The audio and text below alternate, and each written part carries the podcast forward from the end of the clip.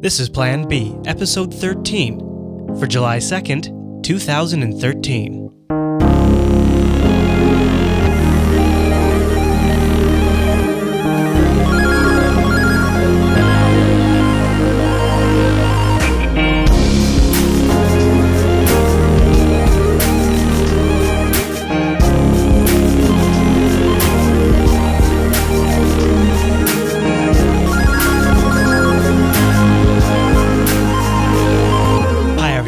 Welcome to Plan B, Jupiter Broadcasting's weekly talk show contemplating the future and present of Bitcoin with insights for the novice, shop talk for the expert, and opinionated discussion for the interested observer of Bitcoin and related technologies. My name is Chris, and joining me every single week is my co host, Drew.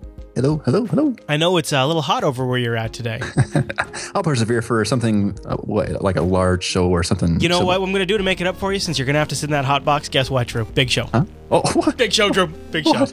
Uh, and uh, normally here on the Plan B podcast, we advocate not fixating on the price of Bitcoin, but talking more about the function of Bitcoin. And we will essentially, we will, we will very much be talking about the function of Bitcoin this week, but it is unavoidable.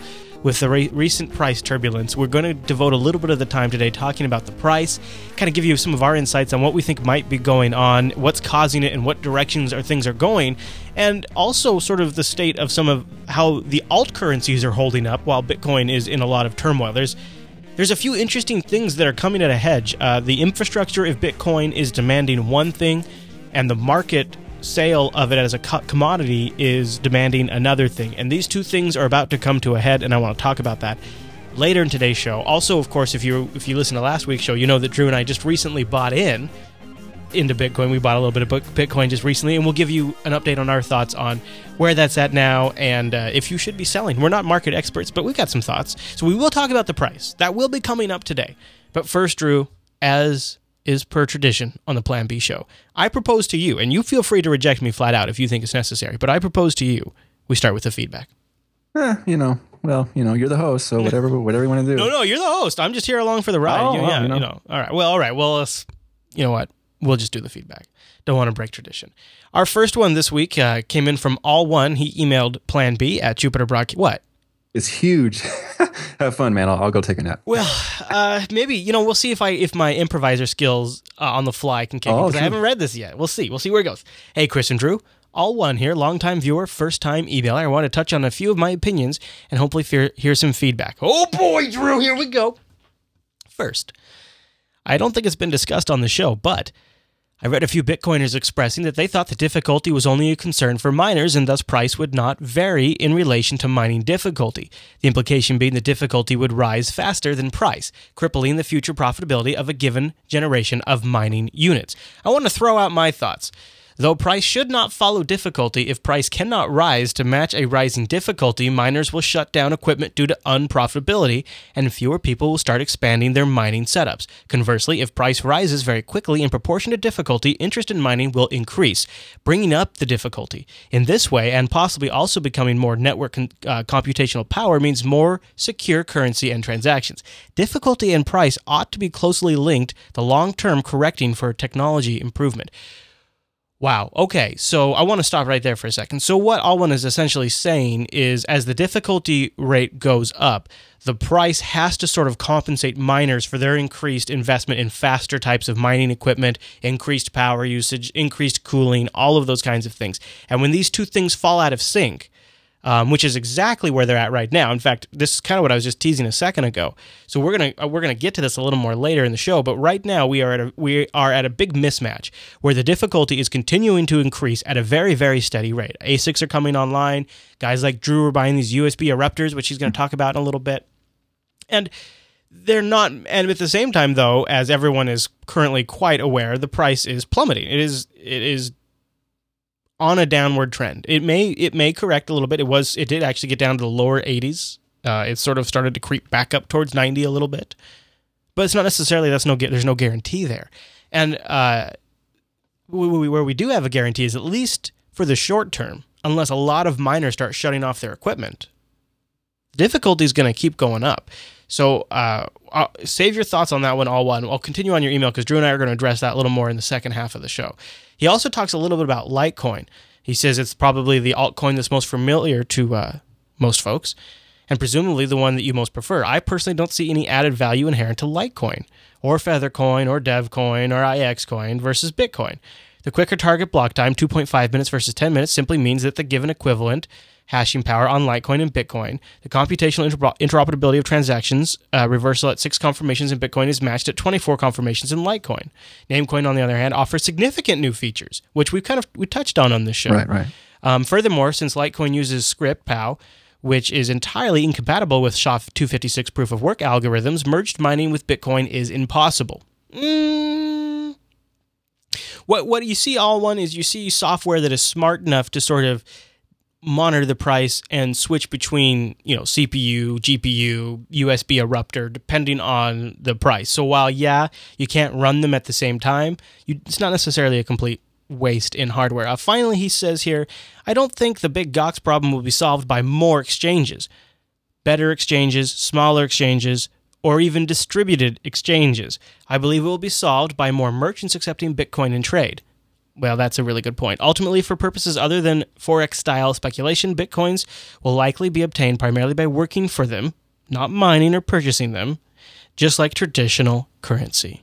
If you read the uh, recent FinCEN guidelines on online currencies, it's made clear that individual Bitcoin miners who convert BTC to USD are considered money transmitters, while miners who purchase goods with BTC are not. This will force the transition away from dependence on exchanges simply due to endless red tape necessary for legal compliance. Hope to hear your responses on the show. I really appreciate the show. Keep up the good work. Regards, all one. You know, his final point there, Drew. What do you think about this whole? If you keep it in the BTC system, um, you don't. You're not a money transmitter according to FinCEN.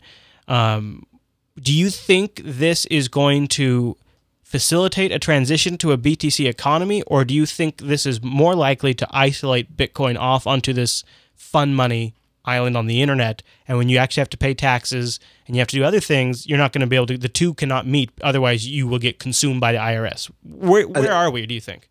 I think it's going to be more isolated.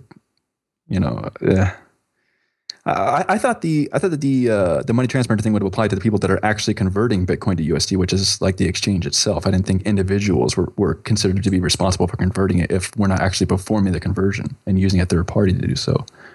So maybe I'm not understanding, or and also that that FinCEN thing was kind of vague, like it wasn't entirely clear. So yeah, well, that's for sure. People are asking for clarifications on it. I, you know, this is sort of the where I'm I'm operating under this. If if we take in bitcoins here for the network, I am I'm either going to sit on them or I am going to exchange them for other things that are in Bitcoin through like some of the BTC stores that are out there where they'll either do a proxy service or Glide where I can pre-charge something.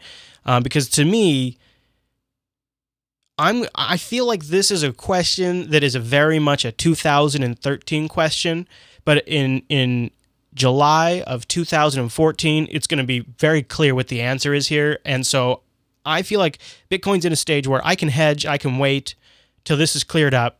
There's no, you know, if I was a miner and I made the, the, bulk of my. Remember, we got that email from that guy last week who wanted to kind of he lost his job oh, and he wanted right, to make up yeah. a revenue by mining. See, now he's in a completely different spot now because he actually needs to turn that over.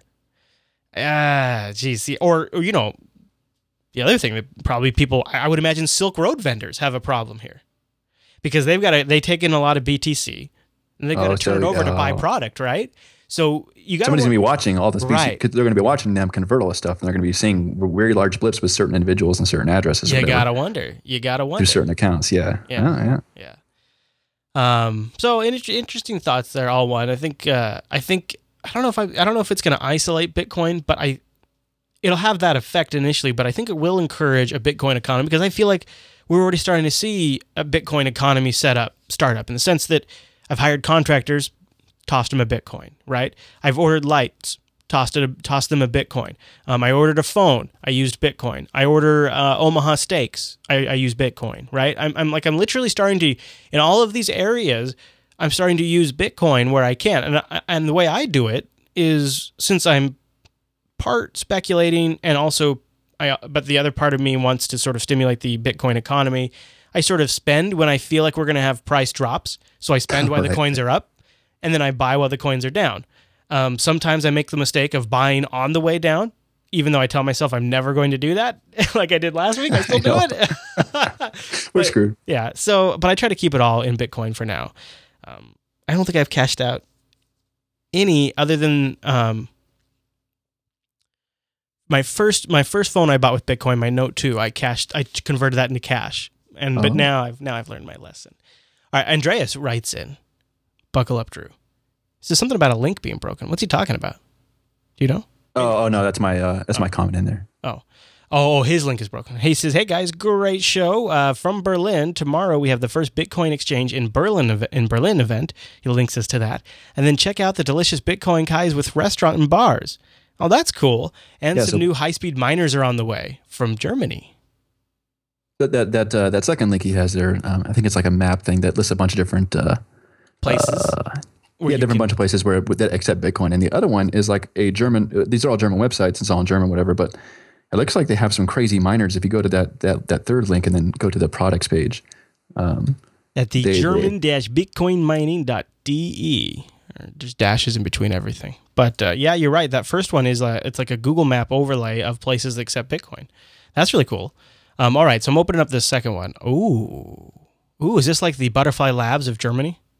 it seems like it. Yeah, if, if you go to the products thing, they got like a 750 gigahash. Hold on, I got to translate this because I can't read it. I know. Our products. Okay. Oh my gosh, 350 gigahash, 700, I know, right? 750 gigahash. Something I never heard about, like anywhere in Bitcoin. Looks like Reddit. uh, That's right. uh, yeah. Uh, Okay. It says uh, a Bitcoin mining German in from German provides an elite miner with enormous computing power. You must have a professional Bitcoin for somebody who must be a professional Bitcoin miner.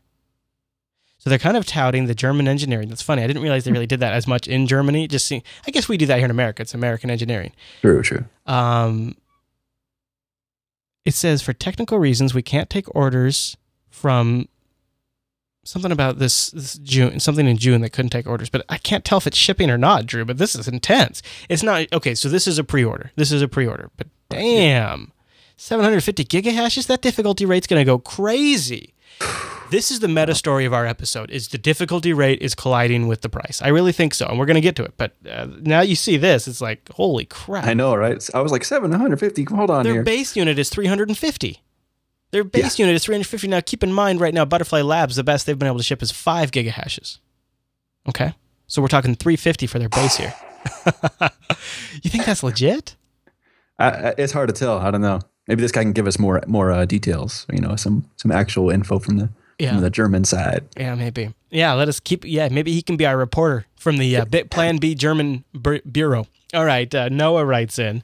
He says, uh, "Hey Drew, hey Chris, I came across this today and thought you might find it interesting. The article says this month, Butterfly Labs announced it was selling bare ASIC chips without the associated hardware for seventy-five dollars a piece. Butterfly Labs is also creating, uh, crediting the chips to customers as a thank you to our customers for being patient with us for all orders placed before April first, twenty thirteen.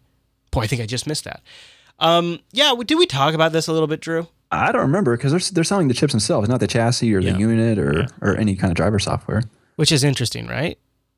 Yeah, that's. I guess they're trying to be like a parts vendor doing this kind of stuff. I don't know. I don't know. It it it definitely it definitely tells me that the people like myself, although I was doing it at a speculation, that uh, banked on Butterfly Labs as their source of next generation Bitcoin mining, um, definitely are uh, behind the ball here. Um, the, do you regret do you uh, regret going with them, like making your pre-order through them, as opposed to waiting around and maybe buying shares in like ASIC Miner or any other Oh, kind of uh, in stuff? terms of pure profit, absolutely. Yeah. No, the only reason I bought the Butterfly Labs machine was specifically for the purposes of this show because I felt like then I could. I, I kind of was closer to the situation, and Right. I also am of the opinion that uh, hardware makers like Butterfly Labs are the future of Bitcoin mining. This sexy, portable, external, um, dedicated mining. And I think if Bitcoin is to be massively successful, I would love to see households all over the world have one of these little units where maybe they're just kind of collecting the dust as it comes downstream, but they're also helping to secure the network. And I feel like if when you take a unit like what Butterfly Labs makes, you put it at the right price point, you make it sexy enough, you make it easy enough to use, it, you could have this kind of thing just become like anybody who's mildly interested in Bitcoin owns one of these things, right? And I think Right, that is a very very good future for the security of the Bitcoin network. So that's why I bought in. I'm kind of I bought into that idea.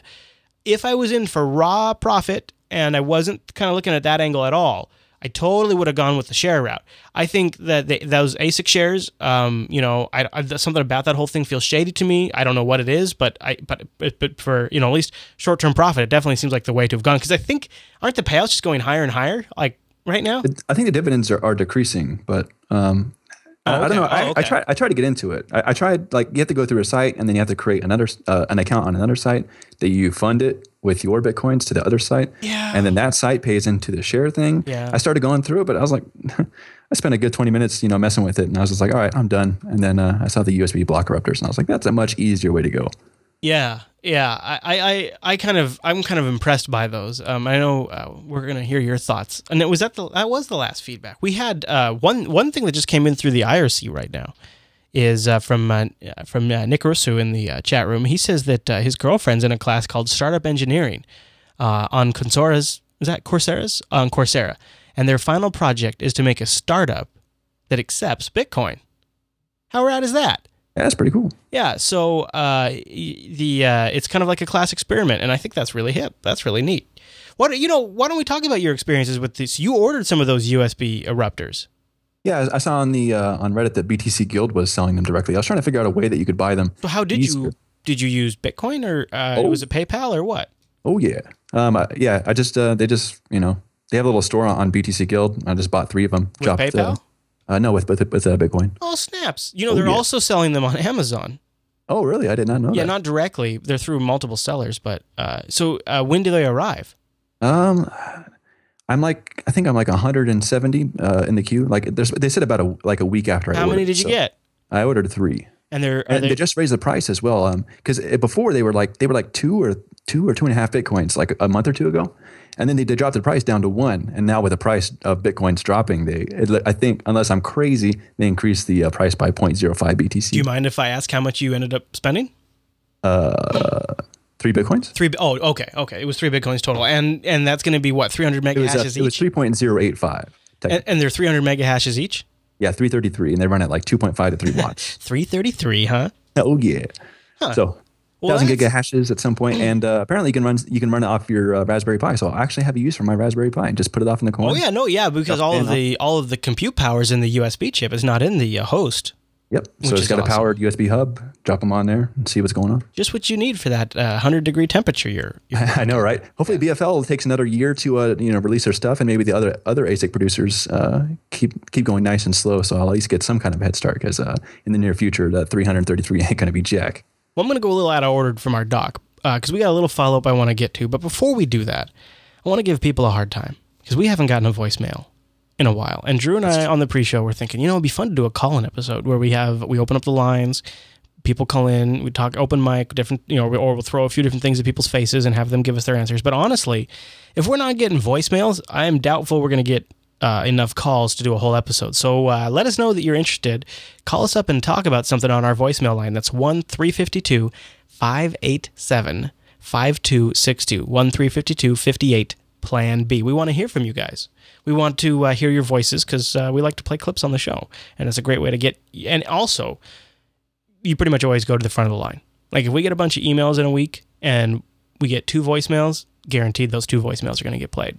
Right. Yeah. So just keep that in mind too.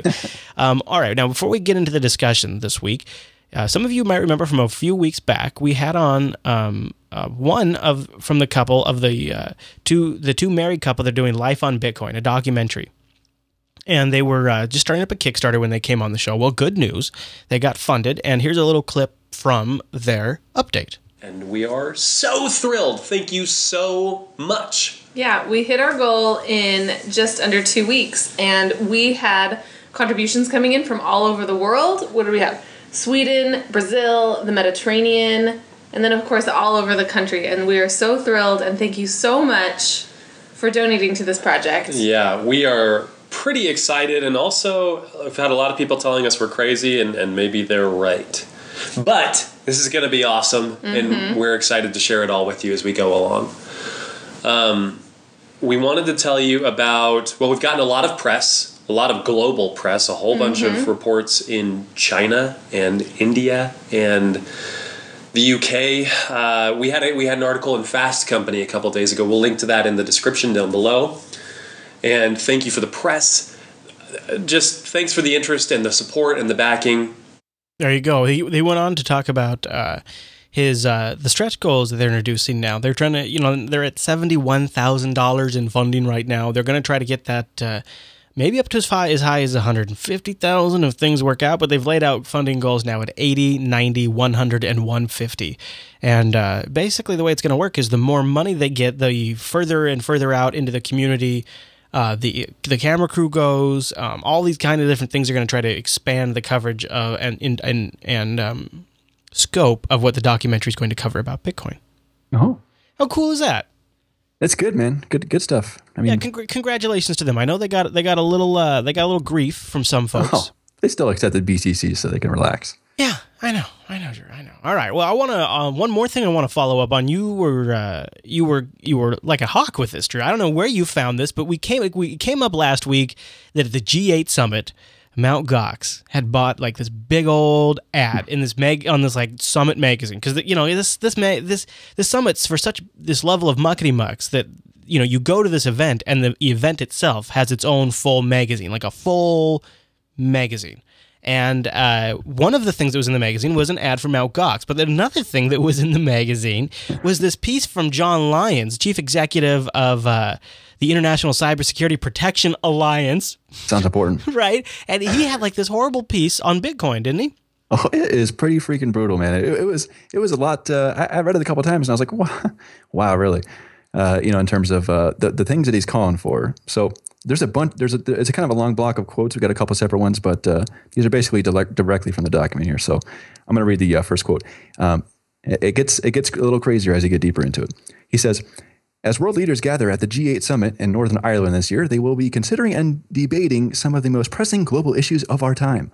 Those that specialize in the cyberspace uh, arena hope that they will also have time to address the deeply worrying trends that threaten the economic and social benefits that the internet can deliver to humankind.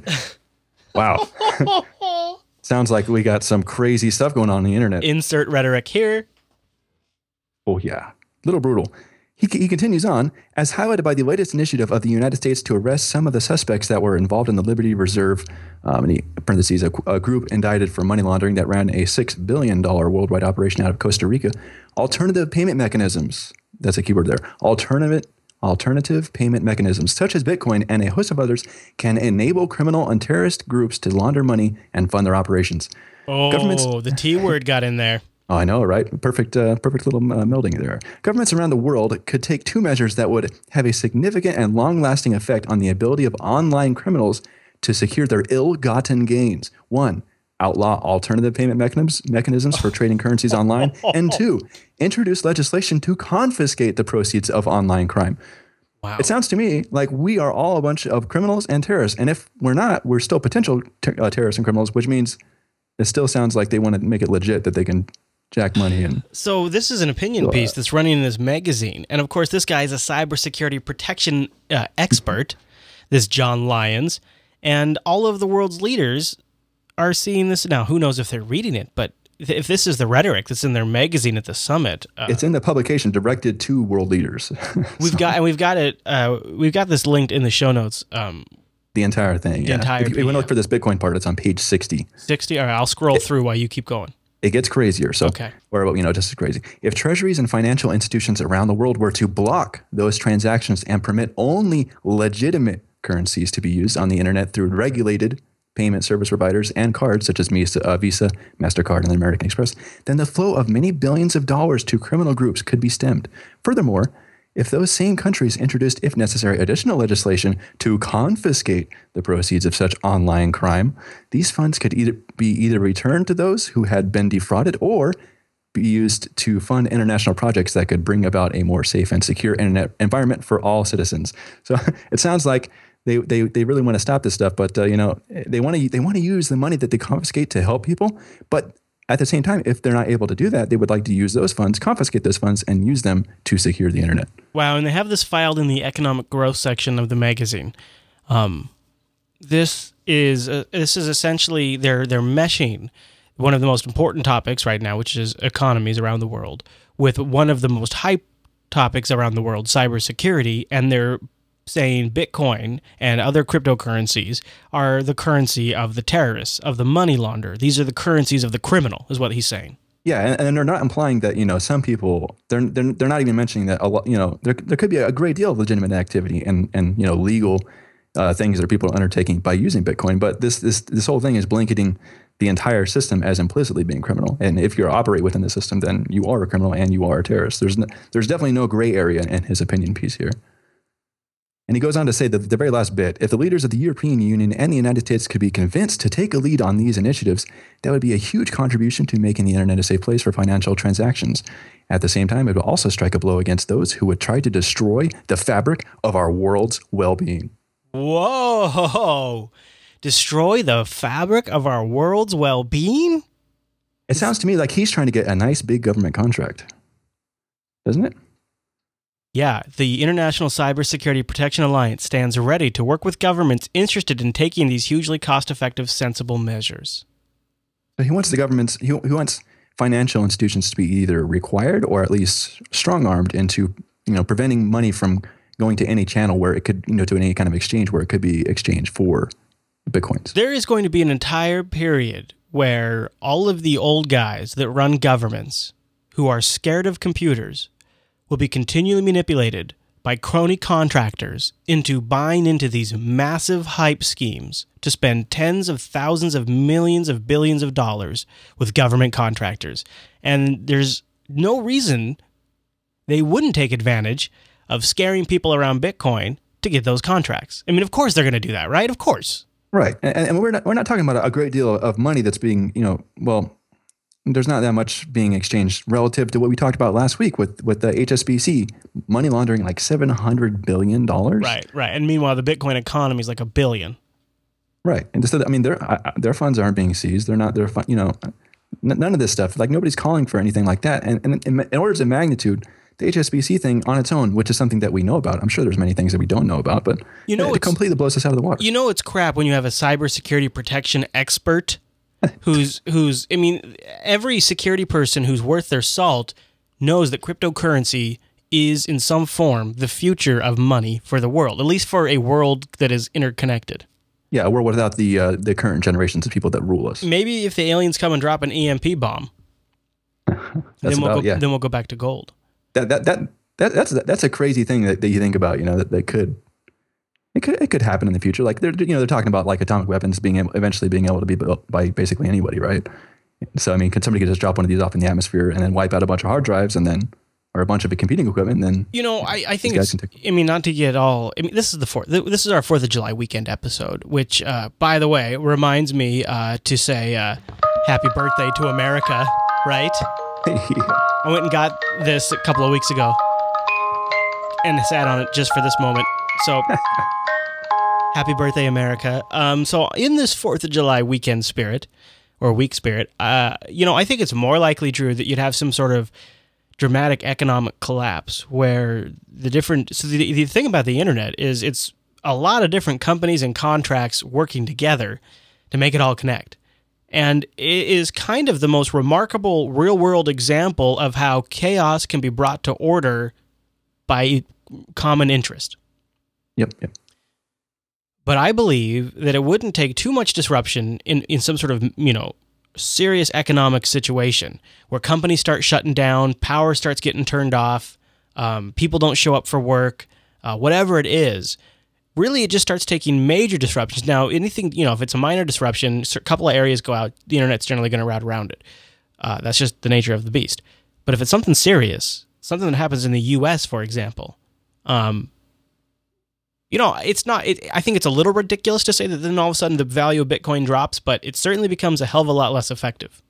Yeah, I mean, you, nobody's going to really have access to use it or accept it or exchange it, and and, and of course, in a situation like that, I mean, the government, I would think, would hunker down and would like to identify certain scapegoats, and, and one of those could easily be Bitcoin. You know, or some kind of terrorist attack on on some infrastructure, you know, power supply, like your You know, power, you, but you're like talking about. The reality here's the reality: is your debit card, your credit card, none of that stuff's going to work anyway. The ATMs, they're not going to work either.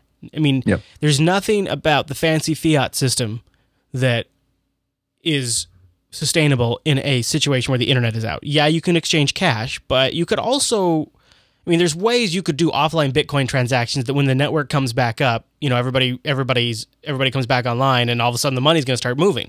So you could actually do a bunch of Bitcoin transactions offline in good faith, I suppose. You'd have to be you'd really have to trust the person. Um, and you could do cash transactions in an internet, you know, outage, but not everybody has enough cash on hand to do that. I certainly don't. I have like $25 in my wallet tops at any given time. I sometimes don't even have a dollar in my wallet. Yeah, I'm sure practically practically nobody does. So th- yeah, so like Visa, and Mastercard, and all these electronic payments that all these other things, they're both. I mean, they're dependent upon the same system that Bitcoin Exactly. is. Exactly. So while I, I agree, it is a weakness for Bitcoin. It is also a weakness for the general economy in a big way. Uh, um, uh, th- that's where you know you- you're going to have your silver and your gold bugs. You're going to have a good argument, right? I mean, that's where you're going. Those that's where those guys are sitting back with their brewskis and like, okay, I'm ready for this fight now. I'm ready to have this conversation. uh, but yeah, so uh, go check out the uh, link in the show notes for um, the full uh, the full PDF. It is it is worth just going through just to just to feel what it's like to have the soul sucked out of your body for a few minutes. And then once you recognize, oh, that that's my soul leaving my body, then you can close the tab and quit reading. One of the things that happened today, actually, as we're recording, it's wrapped up now because our current time it is uh, 10 p.m. in uh, the UK in London, but uh, the uh, hashtag BTC London. If you uh, type that into Twitter, you'll see a lot of stuff come up. There's not been a lot of news articles written yet, but there was uh, the the Bitcoin London meeting. It was an invite only special event. Ooh, Um, VIPs. VIPs only, but uh, turned out to be about 1,200 VIPs, right? Pretty good. Pretty good I think that's what they said, yeah. Uh, um, also, another stat that was released at the um, uh, Bitcoin London conference today 60% of the Bitcoin Foundation members are outside of the United States. I thought that was a little interesting. Um, and there's an overall theme that has kind of rolled out from the conference. And it looked like it was a pretty happening thing. I, I was able to listen to a few live streams that people had of audio going. It wasn't great. Um, these guys need to contact Plan B at JupiterBroadcasting.com. We'll go out there and live stream this thing. Just toss us a few BTCs. Yeah, really. We'll, we'll seriously, you guys will have this taken care of. It's not a big deal. It's really a lot easier than you're making it. We would love to live stream this. I'm, I'm not even joking. Contact us. We will live stream this for you if you just make the arrangements with us. Uh, if we can get out there. Um, so TechCrunch though was there. They had they had a man on the they had a guy on the ground, and I guess uh, he kind of got a reputation for trying to incite uh, a little bit of um, flame war. But he uh, he he he walked away with what I think is actually a pretty good analysis on the overall sentiment coming out of uh, Bitcoin London today, um, and it is essentially that Europe is better positioned as a better place for the creation of Bitcoin based startups than the United States. That was at least the message coming out of the Bitcoin London today, the first major conference in London to cover startups, investors, and business models. Note mining is not in that list. In fact, uh, some people on Twitter that are uh, large scale mining operations were complaining that the mining side of Bitcoin, which is fundamental to Bitcoin, was um, very underrepresented. But that aside, covering the broad sweep of businesses, technologies, and institutions involved in the Bitcoin space, the conference heard that the U.S. may have made a fatal strategic mistake in classifying Bitcoin as if it were money so early on in its development. What emerged is that Bitcoin is being treated in many different ways as money, as an asset class. That was a big thing that came out. Bitcoin is an asset class. Uh, that was uh, talked about a lot. Um, and also as the first highly secure P2P global information exchange. Now, remember, we talked about storing other things in the blockchain other than Bitcoin transactions. As a technology platform, and even as if it were a startup entity in its own right. Now, the, the core message here that they go on to kind of talk about is the regulatory environment in the US is such that at this point, there are actually multiple US institutions that are competing internally inside the federal government to regulate Bitcoin. And so we're getting a lot of mixed messaging. You're getting you're getting folks like BitInstant who are getting you're getting letters that say, "Hey, this was sent to BitInstant. Hey, you, you might want to simmer down. Uh, we think you might be in violation."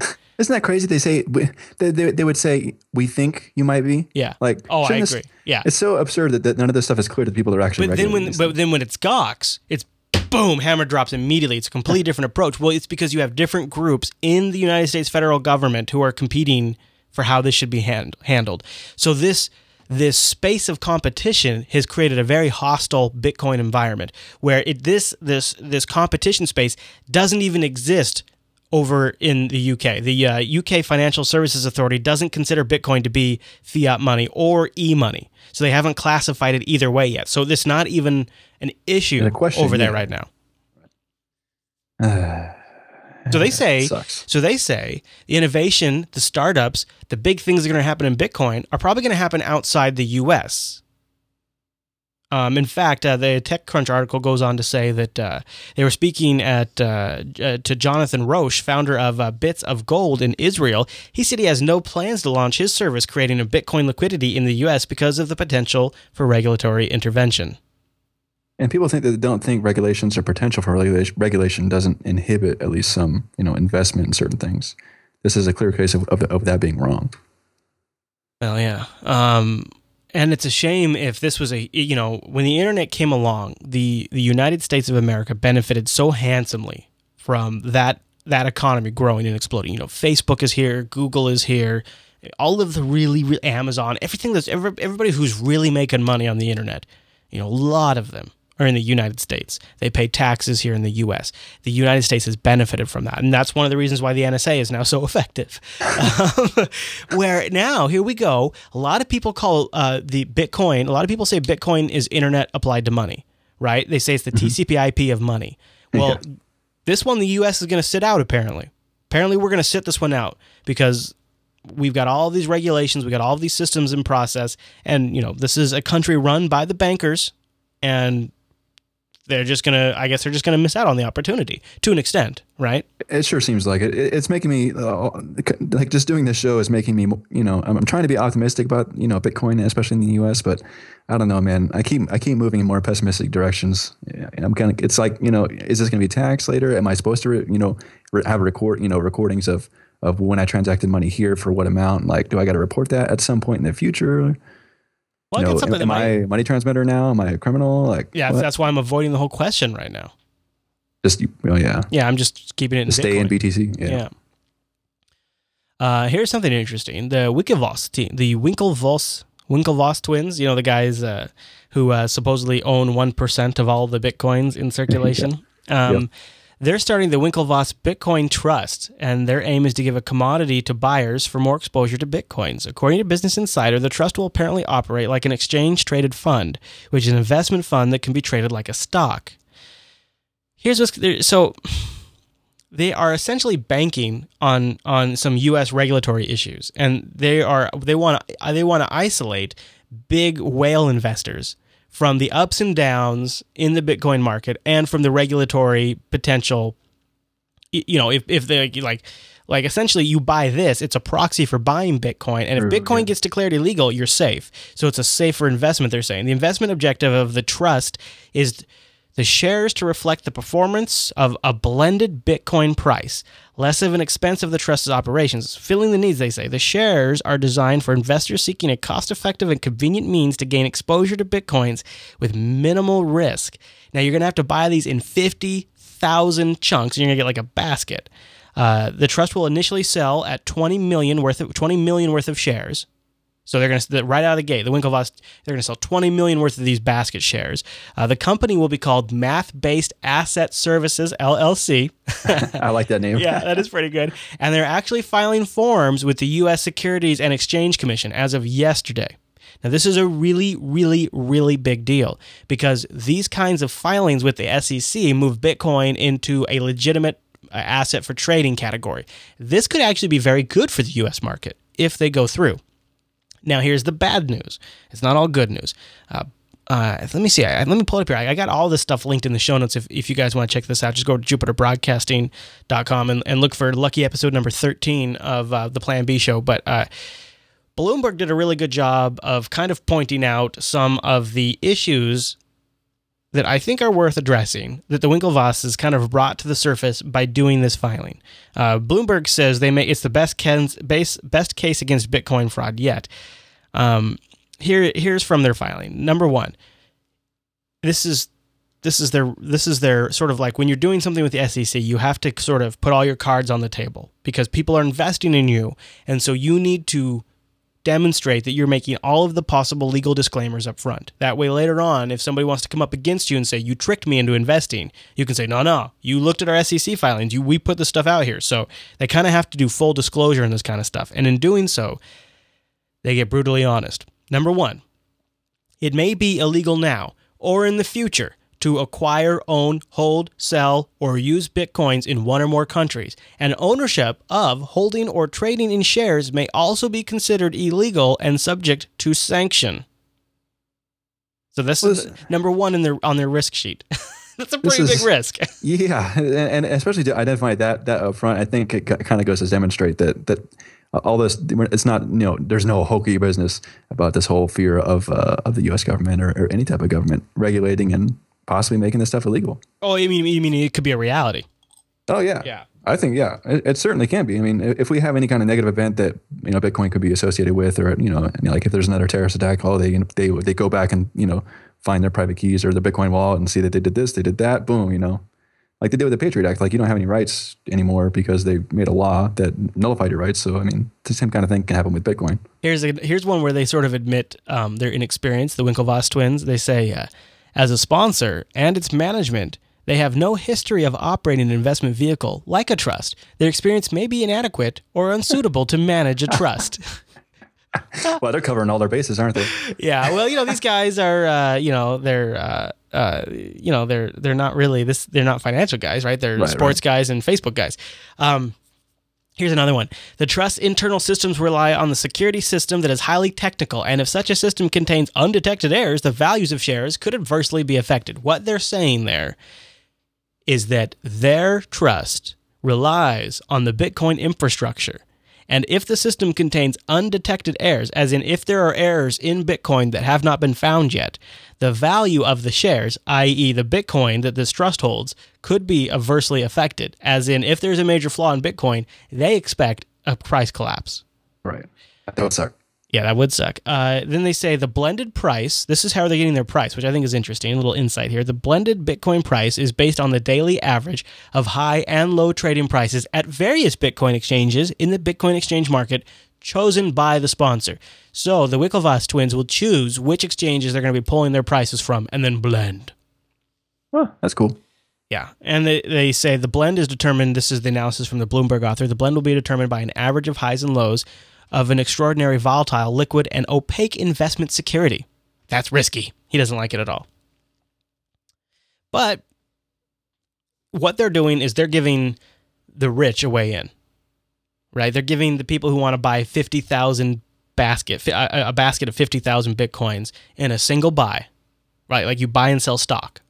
Right, and and they're you know, they're putting Bitcoin you know forward as, as, like a legitimate you know investment mechanism, and so they're, know, they're adding legit, legitimacy to right. the whole thing. you know, I, I think I think it's we sit at these when the U.S. stock market is doing really bad, um, and starts to do worse, I think people will be uh, uh, you know, their nose. They'll stick their nose a little less at Bitcoin up in the air, and they'll think, oh, maybe there is something here. Maybe when when Bitcoin was doing well, people started talking about it as sort of a, um, you know, a good sort of like gold and silver but it was just an electronic version of it. And you know, a lot of people say, "Well, I'm going to I'm going to spread myself out between a lot of investments and one of them is Bitcoin." I think that talk will come back. I don't think it's gone away. And I think smart investors will probably be making those purchases now as the price is getting lower and lower for a little while.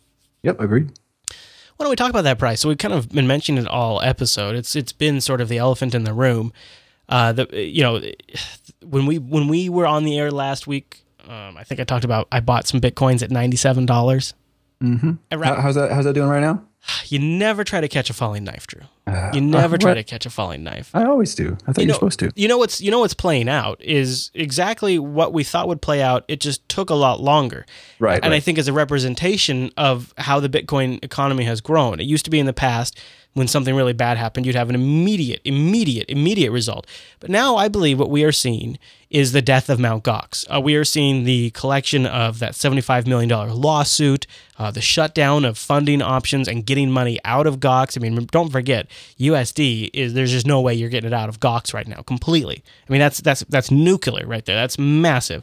All right, and then and then you've also got sort of all of these questions around the security state of Mt. Gox, and they've they've they're trying to file to get legit now. Like now they're trying to file to get legit, and nobody knows if that's going to go through. I think you're seeing a, a, a major sort of um, uh, correction because of all of those events that we expected a while ago. Honestly, we expected three or four weeks ago. We're just now getting in the last week. Yeah, it's trending down very slowly from from the peak. You know, like I would have thought, like like you were saying that we were talking about, is you know you're going to see a huge spike and then a huge drop, but it's moving much slower in a downward direction. Yeah, we keep getting like these little. We get these drop. What we're getting is like we get these drops, and then we then think it picks back up for a little bit, and then we get these drops, which is actually not, I guess, from what I'm reading, all that uncommon. I guess that's generally how this kind of works.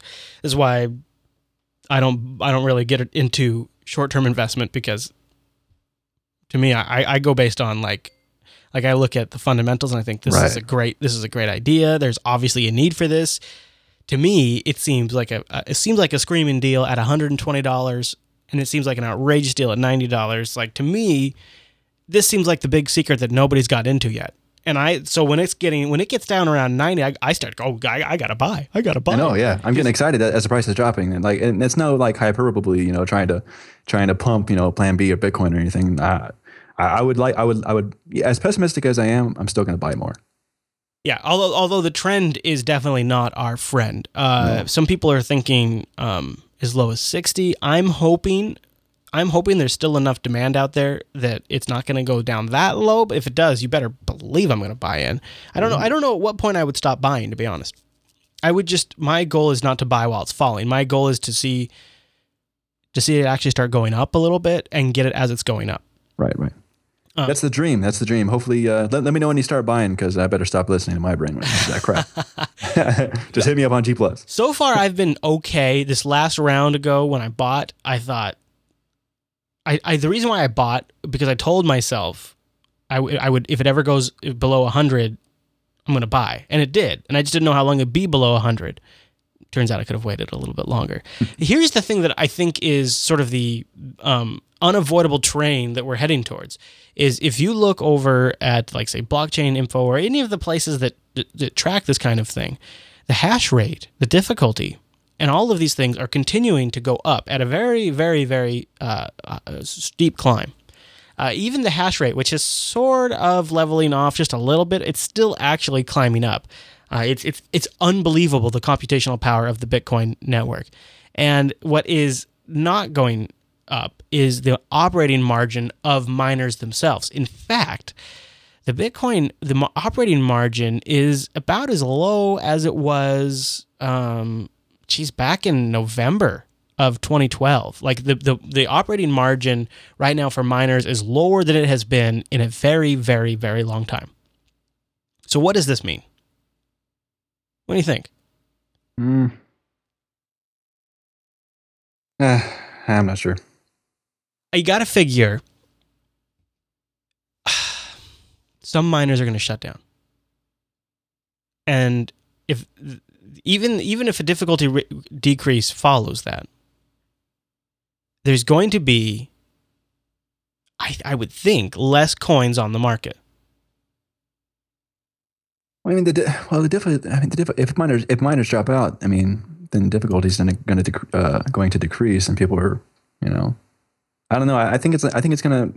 It seems like it'd be an equilibrium. It's not something I've really thought about too much. Here's what I think happens is I think miners recognize this way before anybody else does. They're already tuned into all of this. Obviously, this is their business. So they're selling now. Yesterday, I was watching the market. I saw 15 bitcoins at once go on the market. Fifteen thousand, right? Uh, $15,000 of bitcoins, yeah. Yeah, $15,000. I don't know how many in total it was. And then, then today there was $10,000 all at once. I think you have these either whales or you have these miners who have been collecting for a while who realize this they're selling now you're going to have this correction process happen for a little while but then you're going to get to a point of contention in the market where everyone's done dumping their coins on the market and now we're back to supply and demand and the difficulty rate's still going to be high it's going to drive the cost up the difficulty rate is sort of our built-in driver of that cost i think you have the you have the cap of 21 million coins you have that high difficulty rating. You have all of these ASICs that are continuing to flood the market. And so you're going to have more and more people bringing ASICs online every single day. So this difficulty, while maybe it might slow a little, I don't think is going to go down.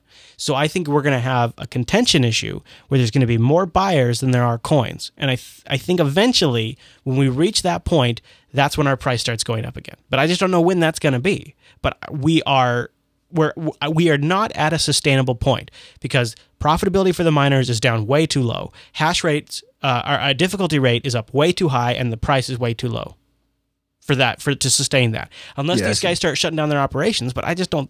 I don't know if that's going to happen.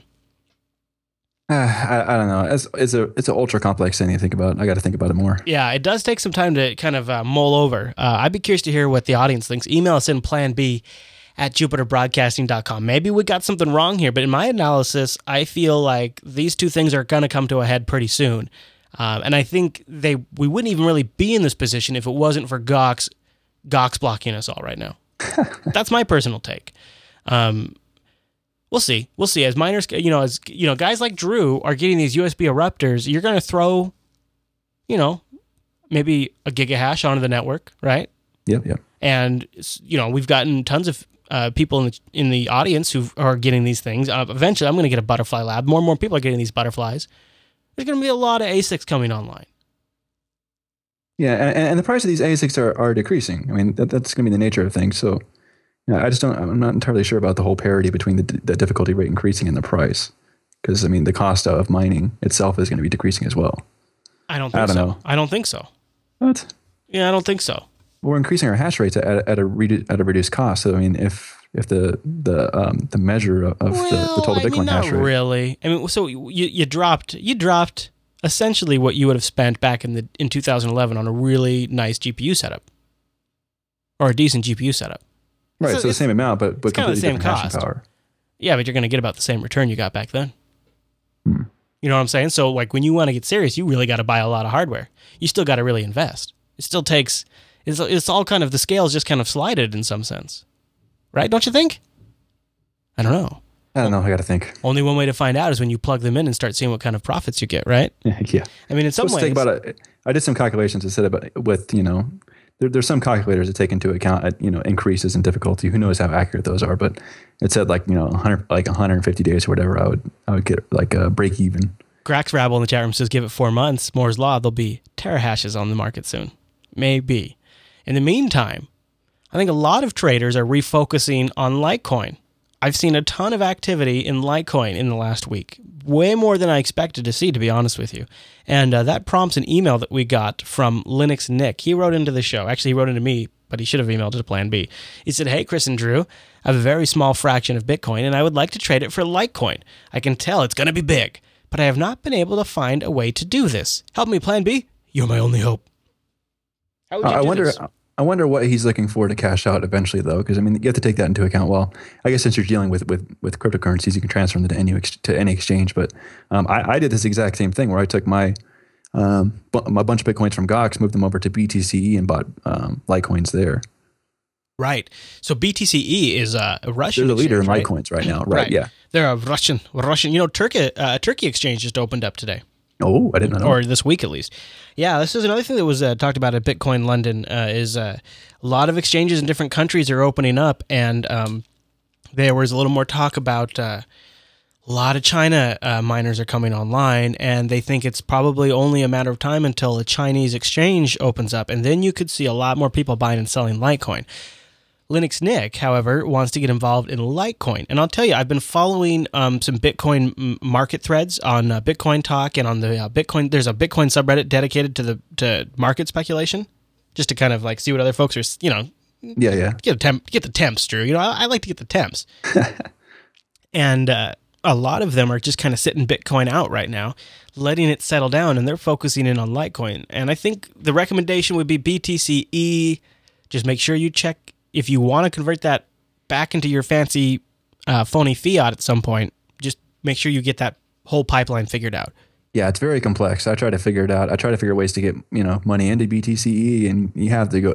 The last time I checked, you got to go through a bunch of different third parties to to get some vouchers or whatever, and exchange this and that. It's, it's kind of complicated, so you got to take that into account.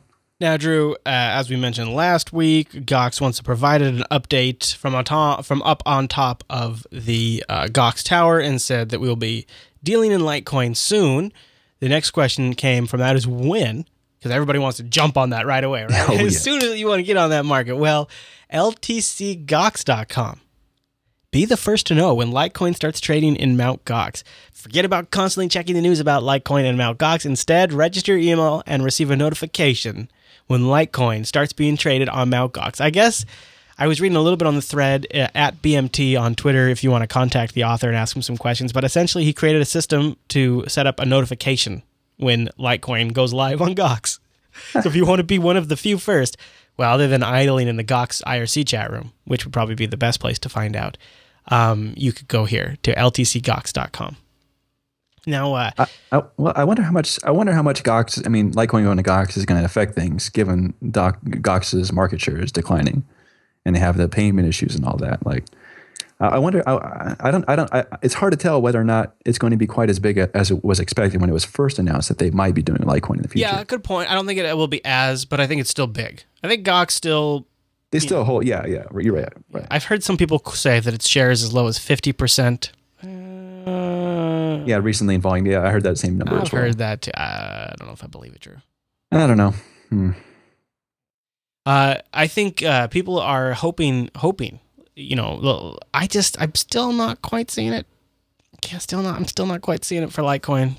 I think I, you know, and like the guy who gave us the uh, feedback earlier, that's something that we've that he said something that we have said, you know, a couple times on the show is that there's nothing really particular about Litecoin that is any significant difference from Name the other coin. altcoins. I think Namecoin, Namecoin is yeah. If you're gonna yeah, yeah. It, there's yeah. there's a real substantive substantive. I then cannot again, talk today then again, uh, yeah, I don't know. I mean, then again, if Bitcoin became like a brand, if Bitcoin became like so well trusted that if being similar to Bitcoin, you know, got you trusted, you know, you know, it's like, uh, you know, when when HP makes a desktop, if they put their name on it, it's going to sell. If if you have you have trust in association. So if it's right.